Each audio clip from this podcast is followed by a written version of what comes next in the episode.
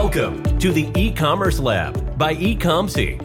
This is the place for everything related to Amazon private label and e-commerce. Learn exactly what you need to start or scale your business. Get insights from the top industry experts who will discuss the latest trends and best practices in the world of Amazon. From choosing products and sourcing from a supplier to setting up your Amazon account and marketing your business, you will hear it here. Let's get started.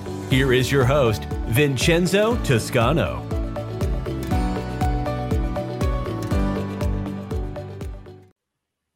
Hello guys, welcome to another episode of the Ecommerce Lab by Ecomcy, the place for everything related to Amazon F B A, private label, and e-commerce. My name is Vincenzo Toscano, founder and C E O of Ecomcy, and today I bring you a very special guest. His name is Josh Hadley, and he's the founder and C E O uh, of basically an eight-figure business that, I mean, he has so much knowledge in the Amazon space that I think the amount of content strategies he's going to be sharing today is going to be mind-blowing. Can't wait for that. And he's also host of uh, the Ecom Breakthrough podcast, which is also an amazing podcast that I recommend everybody listening and viewing this episode right now to check it out. So, Josh, it's a pleasure to have you here today. How you doing, my friend? I'm doing great, Vincenzo. Thanks for having me here. I'm excited to be here. Thank you, man. Thank you for being here. When I saw um, everything you've been doing uh, with your business and your journey so far and where you basically are right now with the business, uh, I, I thought to myself, I mean, the, the amount of knowledge that this guy has is definitely a lot, and I need to make sure I can get some of those gold nuggets, as they call them, uh, to make sure we can, you know, help those Amazon sellers out there that are in this journey to eventually, you know, get to seven or eight figures. So it's a pleasure for me to have you here. Um, now, before we jump into all, you know, uh, the tips and strategies that not a lot of people are waiting for those, I think the most important thing to, you know, uh, allow people to get to know you better is to learn more about your journey and, you know, get inspired about where you got started and how you managed to achieve this uh, eight-figure business. Yeah. Yeah. Yep. So I think the, the the most important thing that I want to convey to your listeners is that I started just like you guys did, right? Learning in the trenches. Did, I didn't even know, you know, I thought it would be amazing one day if I could own a million dollar business, let alone, you know, crossing into the eight figures um, for us last year. And so my, my advice to everybody is like, you can do it, you know, set your mind, you know, set your goals high, adjust your mindset, have a positive outlook. And at the end of the day, it's all about the hustle. And, and I'll kind of dive into my story briefly, but it's a story of just like simply never giving up. Um, mm-hmm. It's a story of testing out multiple things, Uh, failing at different things and just going to and, and doubling down on the things that are working. Um, so I did my M B A at the University of Utah, and my wife and I graduated from the University of Utah at the same time. Um, I actually started my career at American Airlines. So okay. I started there and I was there for five years, but it was, you know, six months into working at American Airlines mm-hmm. that that entrepreneurial bug that I had, I in, yeah, I, I had it inside me from like a young age. Right. Um, I was the kid with the candy stand on the corner of the street. And so yeah. It's never left me. And, you know, six months in at American, I was like, hey, you know, I need to like, what are some other ways I could just make money on the side? Like yeah. That was the main intent at the time. It wasn't like, hey, let's replace all of my mm-hmm. income. Yeah. So we ended up starting a wedding, a custom wedding invitation business um, with my okay. wife. She's a graphic designer. Oh, good. And then that, I bet that made the, the, the whole thing much easier. Oh, for sure. Yeah. I mean, I can't, I can't attribute much of my success to just myself. Like definitely like if I didn't have my wife and her creative, artistic graphic design wow, abilities, awesome. Like I wouldn't be where we are today for sure. Good, good. Um, So yeah, that that's where we got started, but we got to a point in that business of doing custom wedding invitation mm-hmm. uh, in, for clients that we couldn't scale any further because my wife was just tapped out. Like I, we were already booked out six months in advance wow. just to work with her. Crazy. And I, that's a good issue to have. It is a good problem to have, but I knew that like our business, like revenue was like capped out unless I just started charging people outrageous amounts to design yeah, yeah. their wedding invitations, right? And so at the time, you know, I had previously tested, you know, doing retail arbitrage on mm-hmm. Amazon, selling my college textbooks on Amazon. So mm-hmm. I had a limited experience on Amazon. I think I had even tried like selling a private label, you know, uh, like waiter pad at the time. Yeah. That yeah. didn't really take off, but we thought, hey, what, what could we do in this kind of wedding related market? And we had a, um, we had a lot of brides that would come back to us asking for like recipe cards for their bridal okay. shower. And it was mm-hmm. like, well, we can design them. It takes just as much time and effort to design that as it does your wedding invitation, but you're not going to pay as much for a recipe card as you are for your wedding invitations.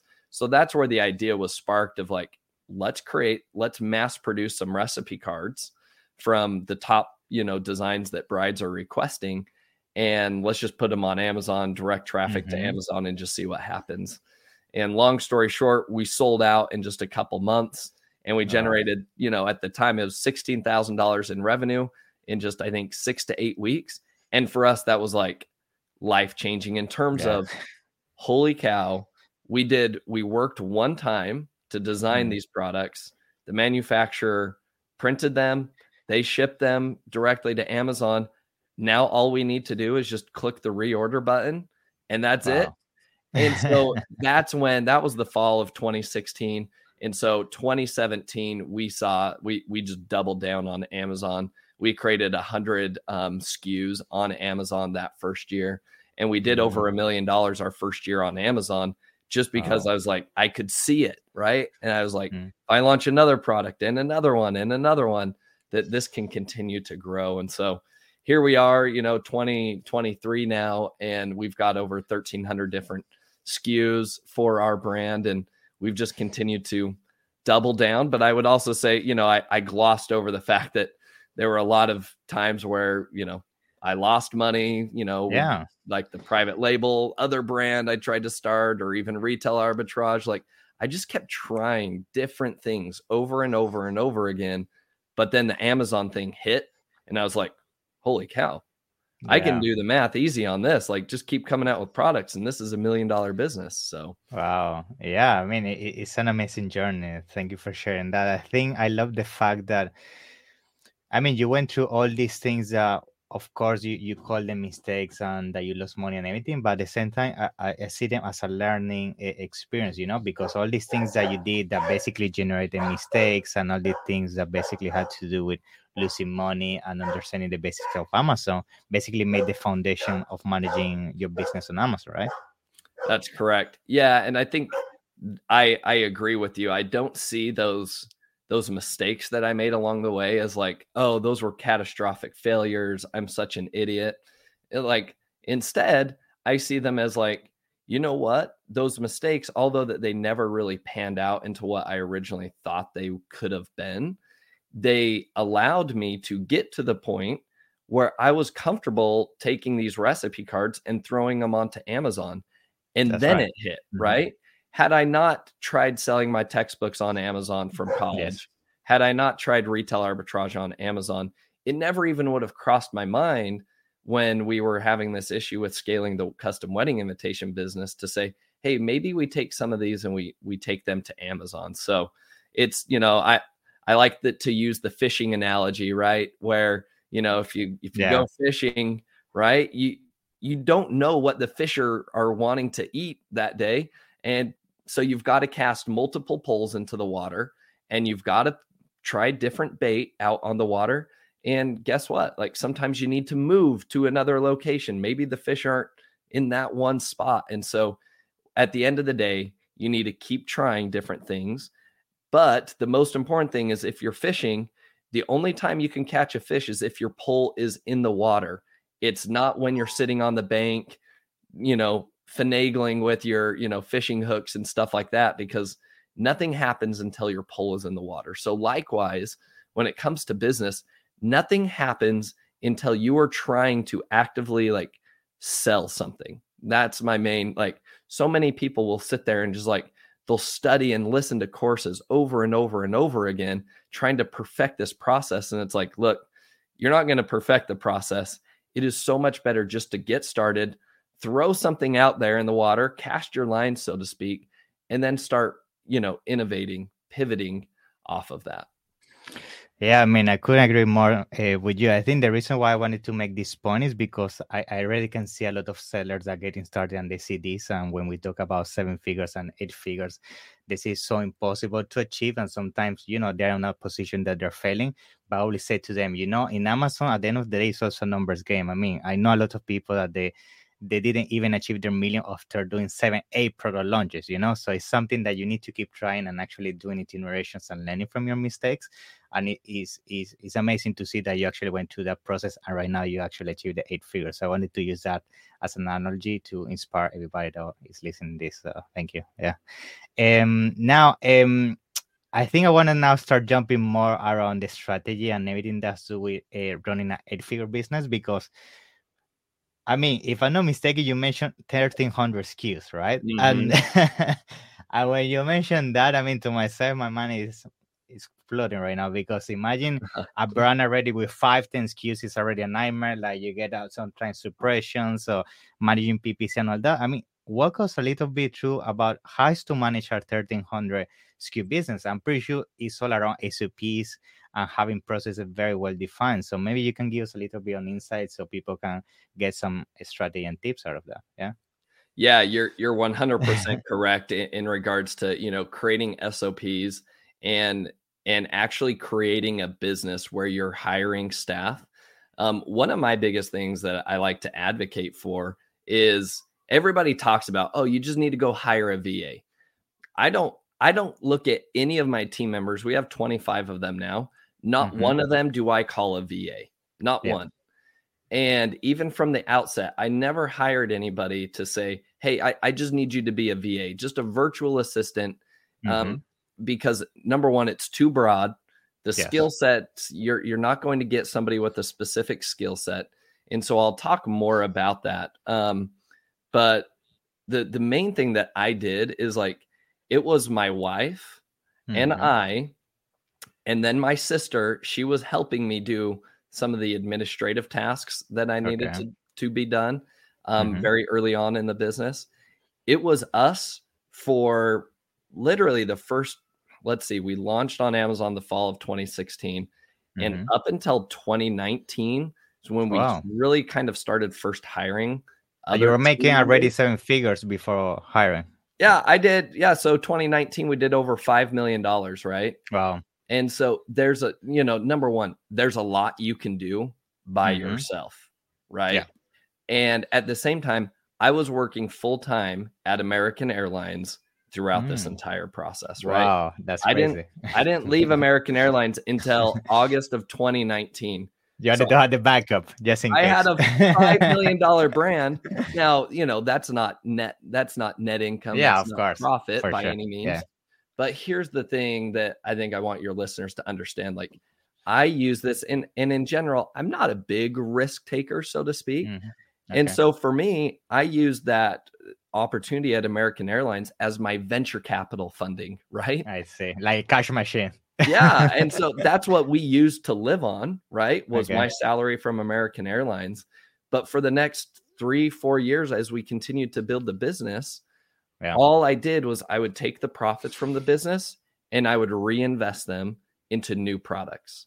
And, mm. and as you know, and anybody knows, anybody that's in a physical products business, it's a very cash intensive business. Mm-hmm. And so we're at a point now in our business where we can launch products very quickly. We're coming out with twenty to thirty new S K Us every single month. Wow. But for other brand, when we, you know, go back to twenty seventeen, I distinctly remember it's like, okay, we could launch, you know, ten or twenty S K Us at one time. And then we would have to wait for like three to four to six months before yeah. we could get a return back on that capital enough to us to, to say, all right, let's go reinvest in another um, set of these products. And so it was a slow growth period for us. Now, I mean, it, it in all reality, I guess it really wasn't like we did one million, twenty seventeen, yeah. three point five million, twenty eighteen. But in yeah. my opinion, we were actually growing slow and okay. conservatively because we didn't take out any loans, okay. right? All of this was just bootstrapped and all of our salary was just coming from American Airlines. So my schedule was in the evenings. I would come home from work and I would be working from five p.m. to two a.m. It's like I had two full-time jobs, but I would yeah, sit down on the computer looking at new product ideas and communicating with the manufacturer and checking our inventory levels, right? And and I did that um, for a good period of time, obviously. But then twenty nineteen, that's when I realized, okay, I know I can grow this business faster mm-hmm. if I can create S O Ps and hire team members to do some of the work that I'm just doing on a regular basis. I'd been doing these tasks of supply chain management for the yeah. last three years. Like admin stuff, basically. I, yeah. I've been doing yeah. all of it, right? Yeah. And so, you know, let's fast forward to, so I have this idea, but then I have this idea that we're going to kind of build out our team, right? COVID happens in twenty twenty, right? In the spring. And our business, uh, many of you might have benefited from COVID. Yeah. Ours, unfortunately, were one of the the unfortunate brands. Oh, yeah. that got I was thinking that, yeah, because you had no parties, no no no p- people to basically give cards to. So I can yeah, imagine. There's yeah. no birthday parties going on. Nobody's yeah. doing baby showers. Yeah, right. Weddings aren't happening. So all of a sudden, we see a ninety percent downturn in our business wow. overnight. We went from doing over a thousand units a day. To we were lucky to get one hundred units a day. Great. That was scary, right? Yeah. Like I, all the overnight, I like the, the business that we had built, like is just starting wow. to crumble to the ground. And I have nothing to like, there's yeah, nothing. You, I can you can fix it, it right? Yeah. So what did we do? Um, we pivoted, right? So we were primarily in the party goods space, but for, as we all know, homeschooling was a big thing that happened during that time. And so we started looking at products that could possibly serve the homeschool niche because we have children and we were homeschooling them. And we're like, hey, what, okay. what could we do here? And we went into a very competitive product category. Um, but at the time we were just like, look, this is our lifeline. Let's just throw it out there. Yeah. And this is, let's just see if we can make something work. Right. Yeah. We threw it out there and sure enough, it takes off and it had become our best-selling product ever. Wow. And we were like, oh my goodness. Um, you know, it was, and, and slowly like parties had started coming back too. So like it, that, that everything combined. Yeah. um, so that helped, but it was at that point. Okay. That was about August of twenty twenty when we had launched that other product. And that's when I was like, all right, we're back on. We can do this. And what I what I began to do at that point is I went back and kind of did like this time study of like, all right, over the last few years, where have I been spending all of my time on a yeah. day-to-day basis? Where is most of my time going? And what I realized was most of my time was spent in a project manager role where I'm just kind of coordinating between, you know, getting this listing up on Amazon hmm. and working with Um, you know, our supplier to make sure that they had shipped the product and mm-hmm. making sure that the copy was updated, et cetera. And so I was like, well, the first person I need in here is, would be a project Me. manager that can simplify this process and streamline everything, because then I'm not going to forget all these little steps that I, mm. that, that are required to create a listing. And then the second thing that I was doing that I spent the most of my time on was product research. Right. And so mm-hmm. those were the two roles that I hired for, for, for first. And then we immediately from there um, just started creating S O Ps. Right. Good. And those team members. So now like I have a team that's dedicated to doing product research and development. Every single week they are generating twenty new product ideas for wow. me. Right. Yeah. Uh, but this took a, a lot of time. Like it took three to six months for yeah. me to sit down with these team members and create S O Ps. Um, so at the end of the day, like you, you ask, and this is a really long answer to your question. Yeah. You ask, what does it look like to run an eight figure business and, and how could somebody grow to that point? Well, number one, I, my big takeaways for you are like, number one, start like grow methodically. Right. Mm-hmm. And don't, think that because I have twenty-five team members, you need to have that tomorrow either, right? Um, you can you can get by for a while on your own, but then start documenting where is most of your time being taken up And then can you go create a role that could alleviate, right? A team member that could alleviate all of those tasks that you have been doing. But then the next question you need to ask yourself is, if I give these tasks up, what am I going to spend my time doing? Because That's right. if I would have just sat back and been like, oh, this is great. Yeah. I've got a project manager. I've got an R and D specialist. Like, I'm good. Business yeah. is good. I can just sit back and relax.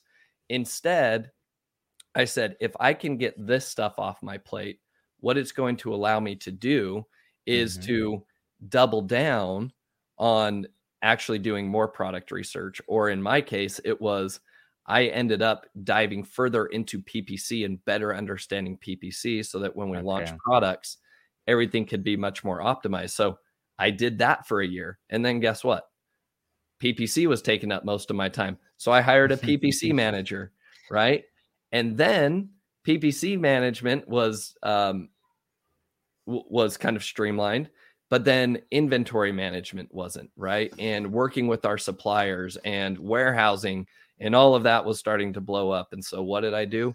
Documented everything. And um, mm-hmm. we brought on a V P of operations who actually has experience working at Procter and Gamble in wow. their supply chain okay. department, right? So what I've done is essentially like I've hired experts mm-hmm. in various aspects to know for very specific reasons. And it wasn't so I could sit back and relax. It was so I could say, I need to offload supply chain management so that now I can do what I'm going to now for our business, focus on creating partnerships with influencers, um, um, creating kind of an affiliate program, uh, getting published onto blogs, and even acquiring maybe some media assets, maybe a, some blogs mm-hmm. or Facebook groups so that we could point more external traffic to our already successful Amazon products and, and make that moat bigger around us. And, and again, so I'm just layering yeah, time and time, and time again, right? Yeah. I, I mean, I mean, to be honest, uh, the first big takeaway that I can take from this is, is the fact that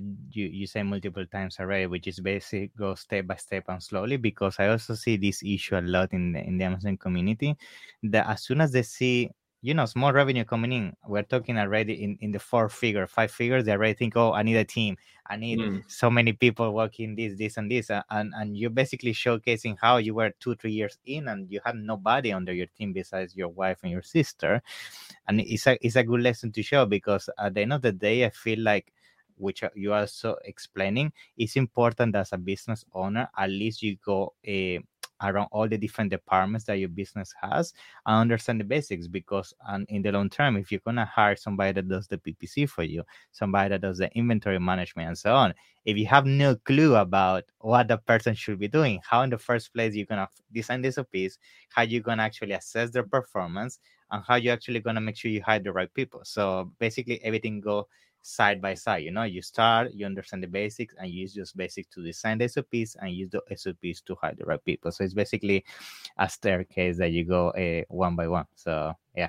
Correct. Point that and, and, and don't, yeah, and don't assume that I've done everything perfectly either. Right. Yeah, like, of course. Yeah. I've made plenty of hiring mistakes. I can imagine. Yeah.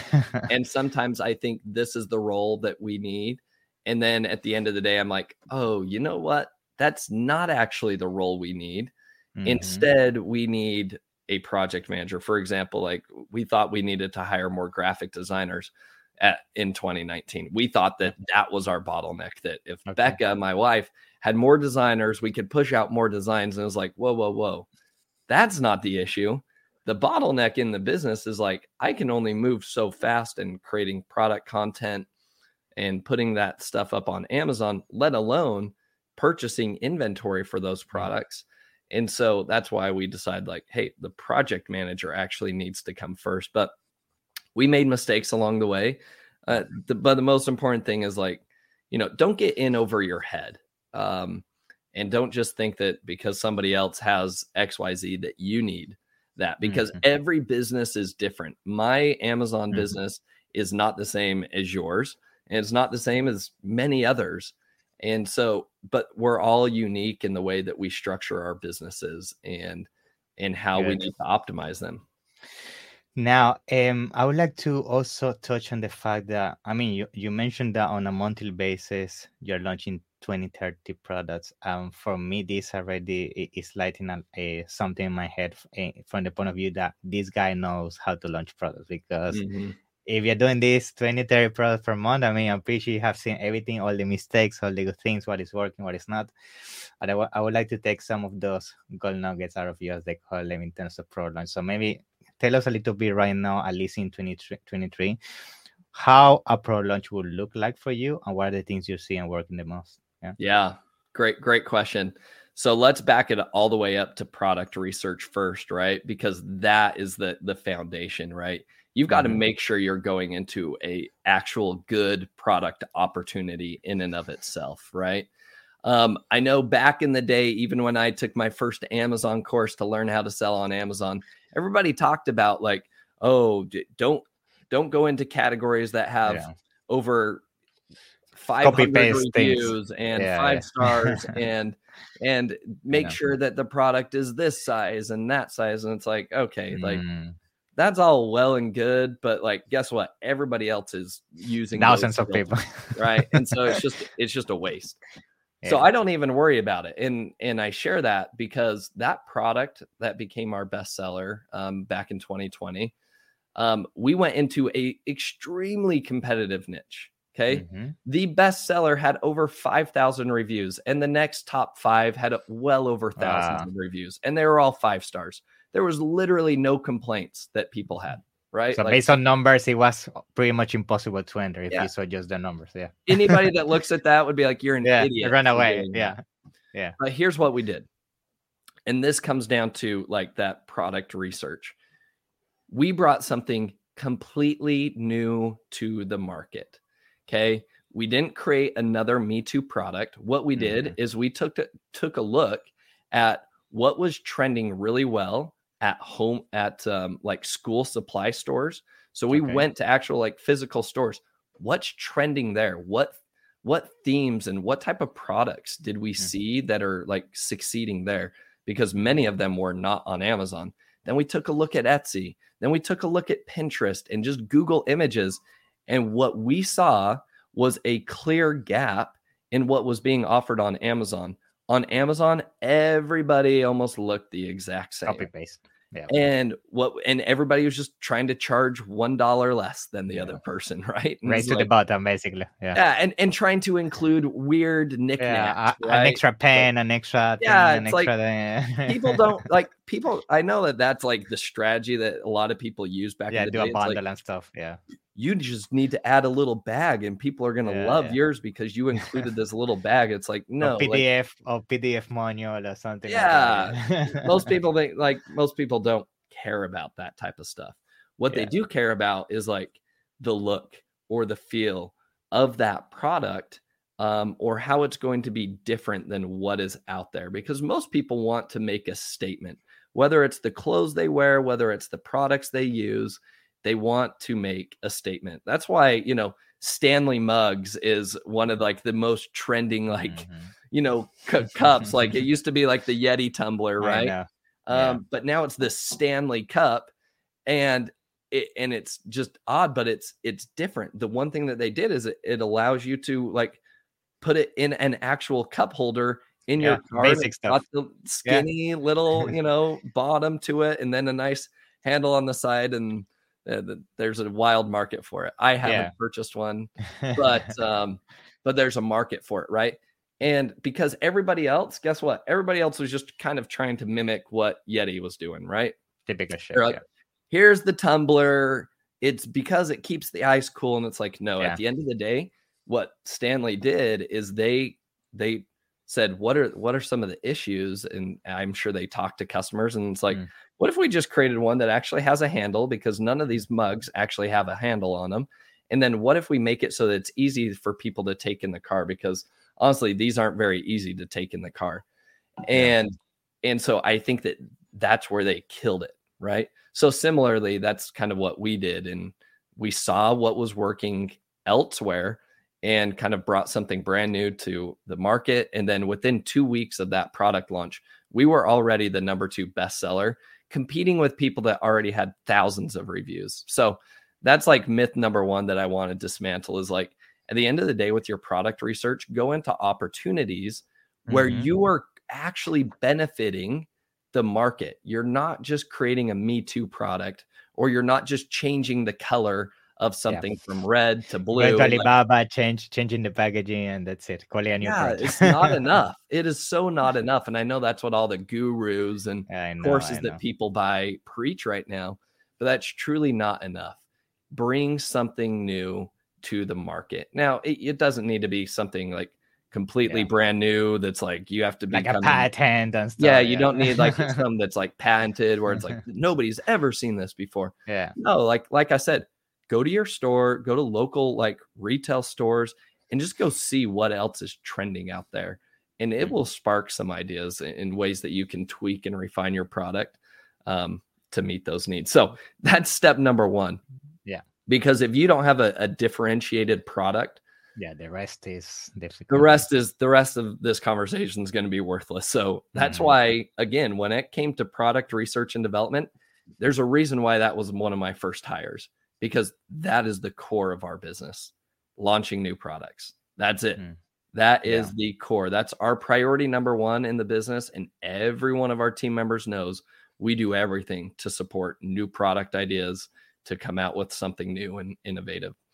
Um, so with that being said, what do we do when it comes to launches? So one of my favorite things when it comes to product launches is that we do in-depth keyword research up front.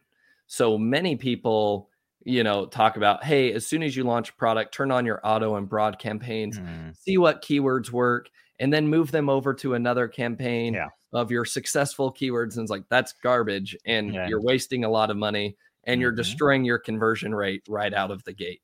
Yeah. So here's the flip in the mindset. Do all of your product research, right? So grab your top ten competitors, run that Cerebro reverse A S I N search to grab all of their keywords for all ten of these competitors. You're going to end up with about like six thousand Yeah. um, different, um, like keywords. You've got to go one by one and you're going to say, is this keyword relevant for this product? Or is it not relevant for this product? You go through that list one by one.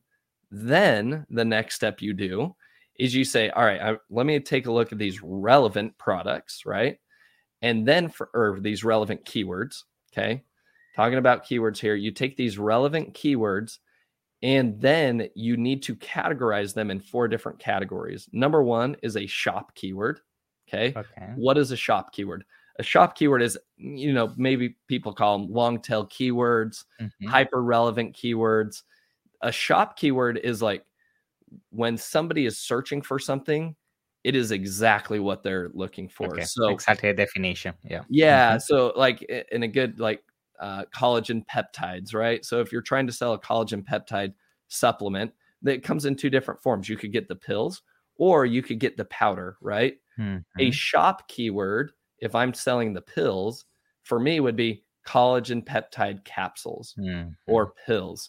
Collagen peptide powder, although it's related and relevant, yeah. it is not my product. So it's not a shop keyword. So the classification that we use and the S O P that our team members use to go and classify all of these keywords is you want to see over seventy-five percent of the results on page one be your exact product that you're trying to offer, right? Like your competitors.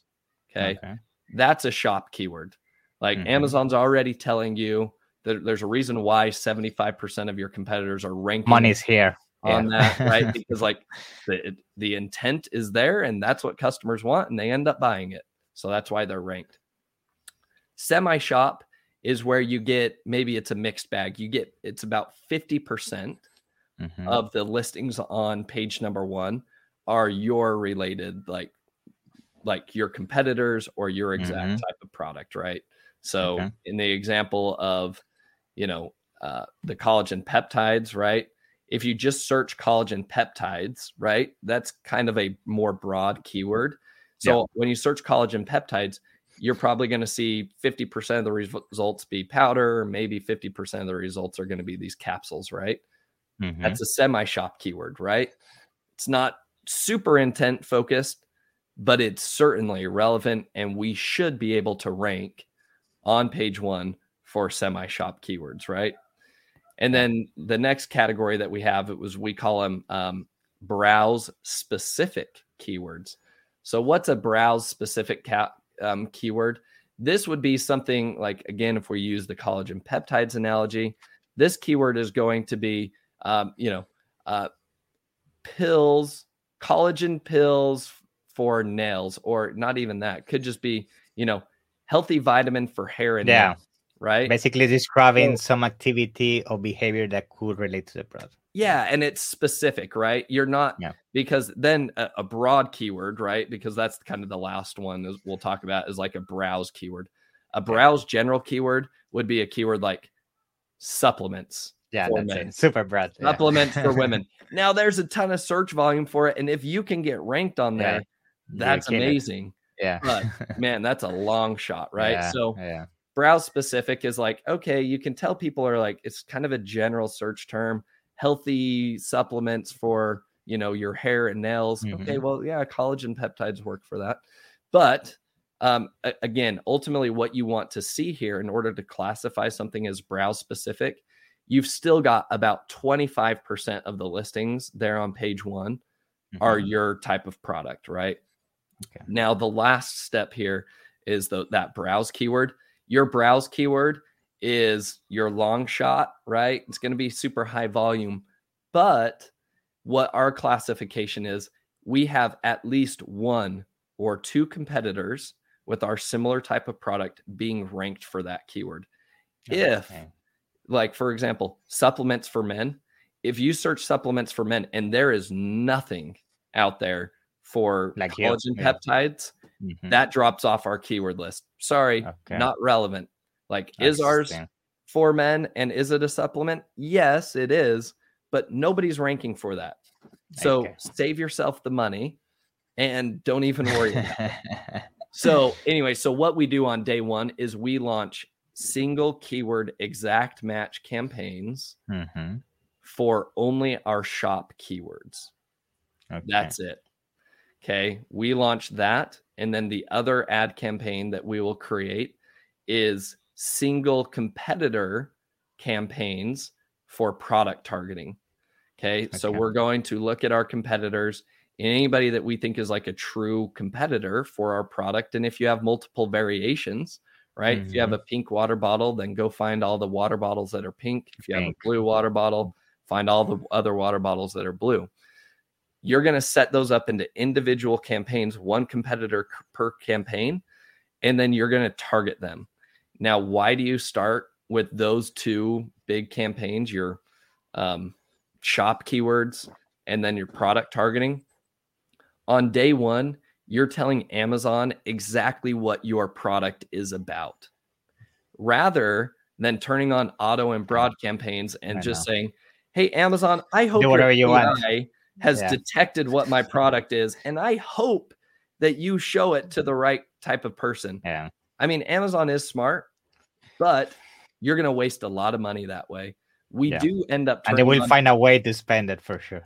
Oh, yeah, of course they will. Of course they will. uh, we, but we do end up turning on auto and broad campaigns, but not until about like week three or week four, because yeah. at that point, Amazon now knows what your product is because mm-hmm. you've started to make sales on those shop keywords.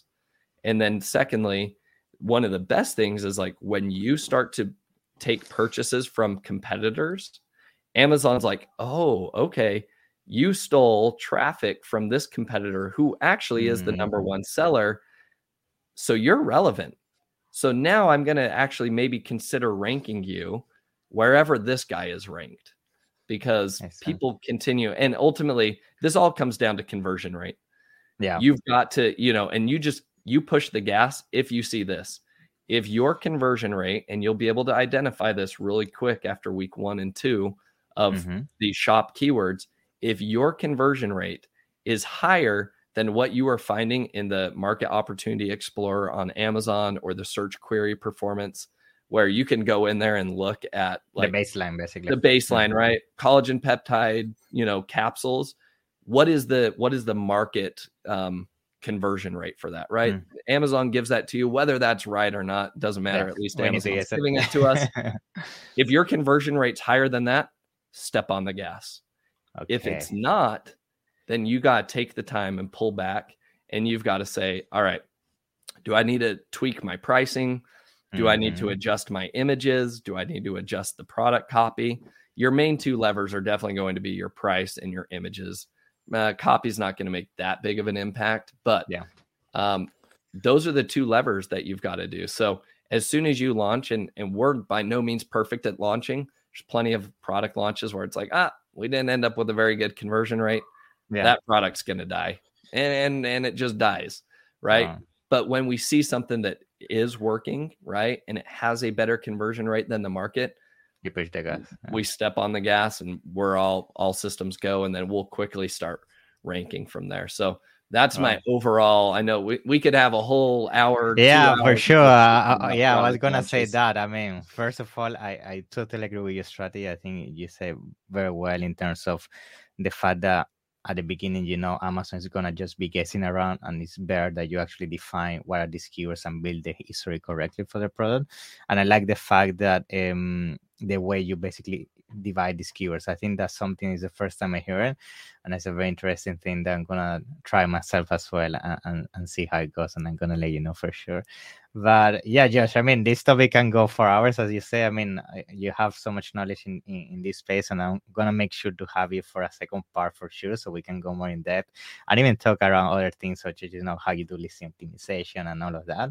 But I'm, I'm going to save that for the second part. And in, in the meantime, um, you know, I want to thank you for your time and sharing all this with your audience. And I want to use this last minute or so, so you can also share with us how people can get in contact with you, because I know you also have the Ecom Breakthrough podcast, uh, and maybe people, you know, want to uh, know more about that. Yeah. Yeah. Yeah. So I am the host of the Ecom Breakthrough podcast. That's Ecom with two M's. Um, and it's available on all the standard podcast platforms, Google, Apple, and Spotify, all that good stuff.